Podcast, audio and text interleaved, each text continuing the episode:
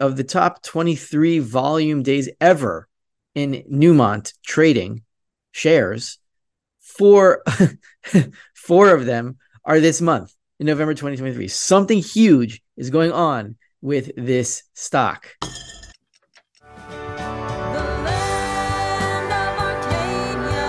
Well, hello there, my friends. Rafi here from the End Game Investor with this week's Silver Report for Arcadia Economics. I haven't seen you guys in two weeks. I'm back from Thanksgiving break, and we've got some exciting stuff to talk about. The gold and silver markets are waking up from their dusty drawers or whatever you call it when it's boring and depressing to something more exciting. There is some truly crazy stuff happening specifically with Newmont Mining, the biggest gold miner in the world. And I believe it signals a capitulation in the gold and silver mining stocks sector. And these numbers are really off the wall. They will probably shock you as they shocked me. I was I was three weeks late in finding them, but you know, better late than later. As silver is breaking out of its stupor, holdings in the SLV ETF have hit a new post silver squeeze low, meaning that the retail traders are not participating in this rally. This is the big boys. These are the big position holders, the institutional money that's moving in. Retail has yet to move in. And when they do, silver will move even higher, probably. One chart to show from the great John Rubino. Uh, of gold price action versus interest rates when the cutting cycle begins that is when gold explodes and by extension silver as well and why we are almost there should begin around March, maybe even earlier, January, February, March, something like that. And there have been some arguments made about the reverse repos, why it doesn't matter if they reach zero. And I will reiterate another reason why it definitely does matter when they reach zero, having to do with treasury bills.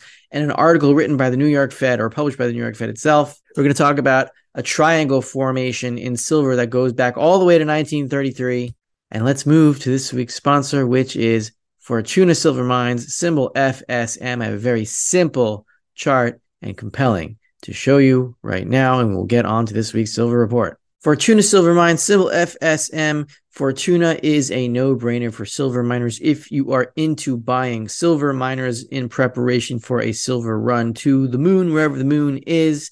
This is an all time chart of Fortuna versus the SIL Silver Miners ETF and it gives a very compelling reason why Fortuna is one of the leading silver miners. At least from this chart, it is very obvious. Going back to 2011 here on YCharts, uh, we see here that Fortuna has been outperforming the SIL Global Silver X Silver Miners ETF 59% since 2011 versus down 37% for SIL. So Fortuna has gained close to 60%, while the SIL ETF averaging out all uh, big silver miners, has lost about 38%.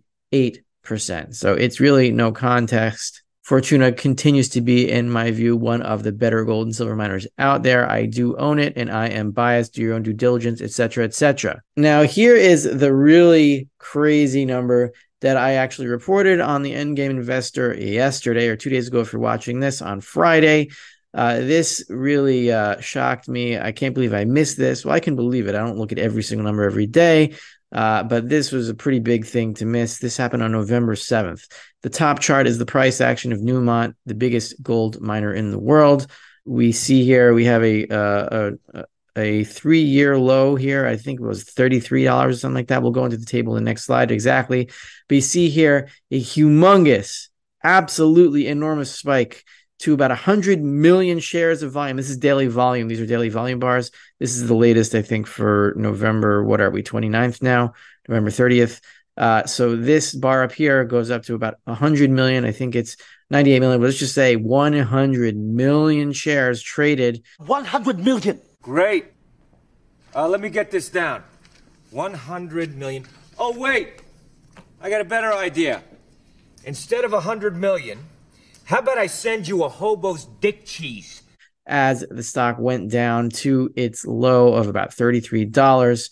This is capitulation volume, if there ever is such a thing, and there is such a thing. Whoever was selling all these shares was getting out at the low, and I think that low is in, though I never knew anything for 100%.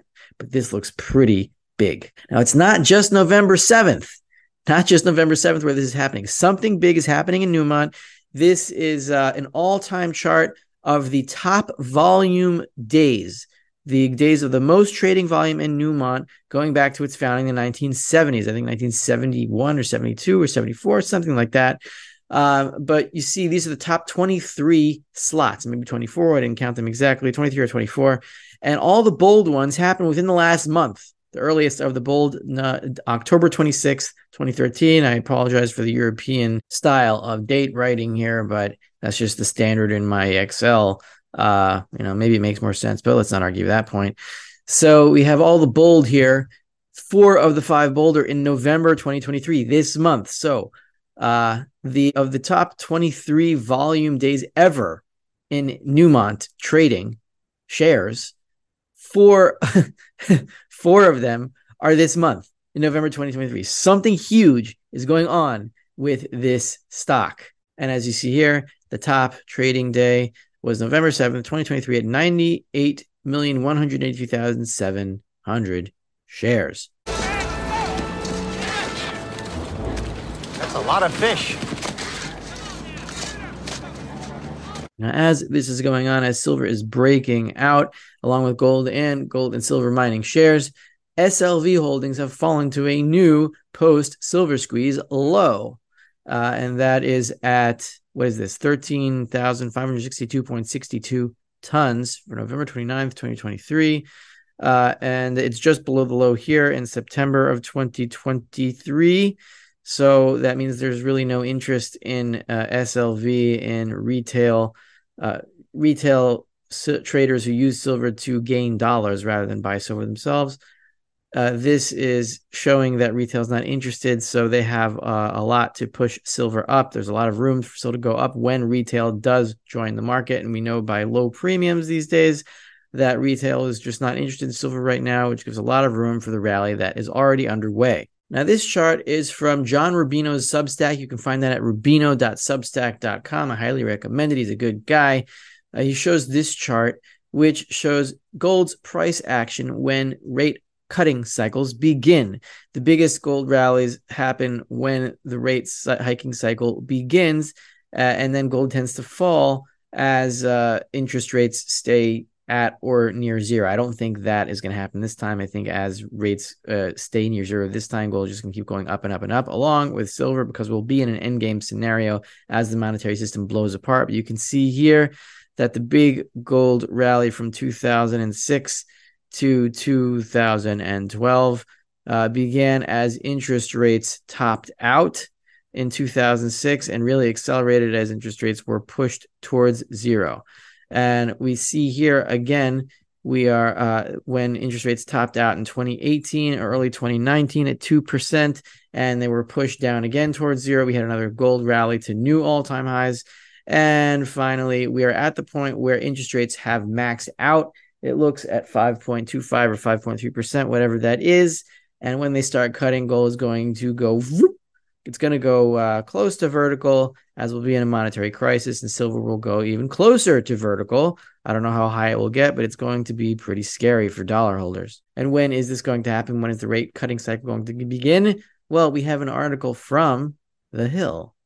On November 14th, 2023, by Nick Robertson, Fed will cut interest rates deeply this spring, new estimate says. So it says here the Federal Reserve is likely to make significant cuts to interest rates next year, beginning as early as March, according to a new estimate from UBS Investment Bank. I predict that the rates will go to zero once there is a repo crisis, when the reverse repos run out. That's again the money that's left over at the Fed that couldn't make it into the banking system that is now heading into it as treasuries are bought up by money market funds. And let's talk about that for a minute. There's been some argument that it doesn't matter if reverse repos run out and everything should be fine because reverse repos used to be at zero before what was it 2016 they were always almost always at zero and they were at zero from 2016 to or 2017 whatever it was from 2017 to 2021 and there were no problems so why would there be a problem now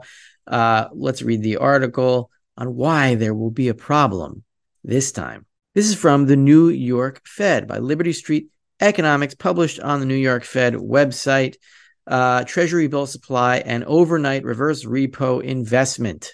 Uh, we'll read the first paragraph and the conclusion, and then I'll explain where the problem is. Take up at the Federal Reserve's overnight reverse repo facility (ONRP) increased from a few billion dollars in January 2021 to around 2.6 trillion at the end of December 2022.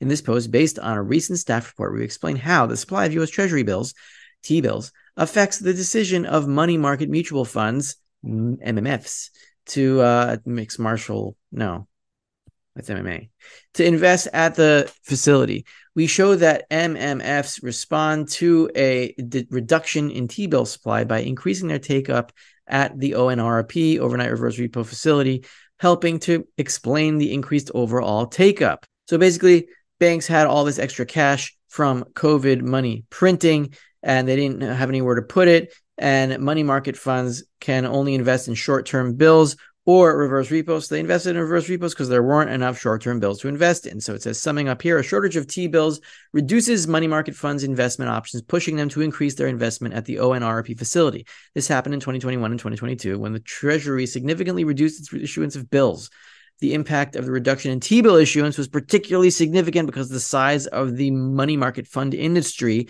and especially government money market funds, had increased substantially between 2015 and 2020 as a result of monetary policy tightening. So we've known for a while that the funds that are buying treasury bills that are being issued at record amounts now because the government's debt is going through the wazoo or the roof or wherever the roof, wazoo is. Now the question is who buys treasury bills once there are no more reverse repo funds to tap from to fund those treasury bill auctions. Well, let's look at this table from SIFMA. This shows the outstanding bills, notes, bonds, tips, floating rate note, and we have the totals here. So we have, excluding intra-governmental debt, we have $26 trillion in marketable debt. So bills outstanding are 5.457 trillion, probably more now because this is only uh, up to October 2023, whereas we're at the end of November now.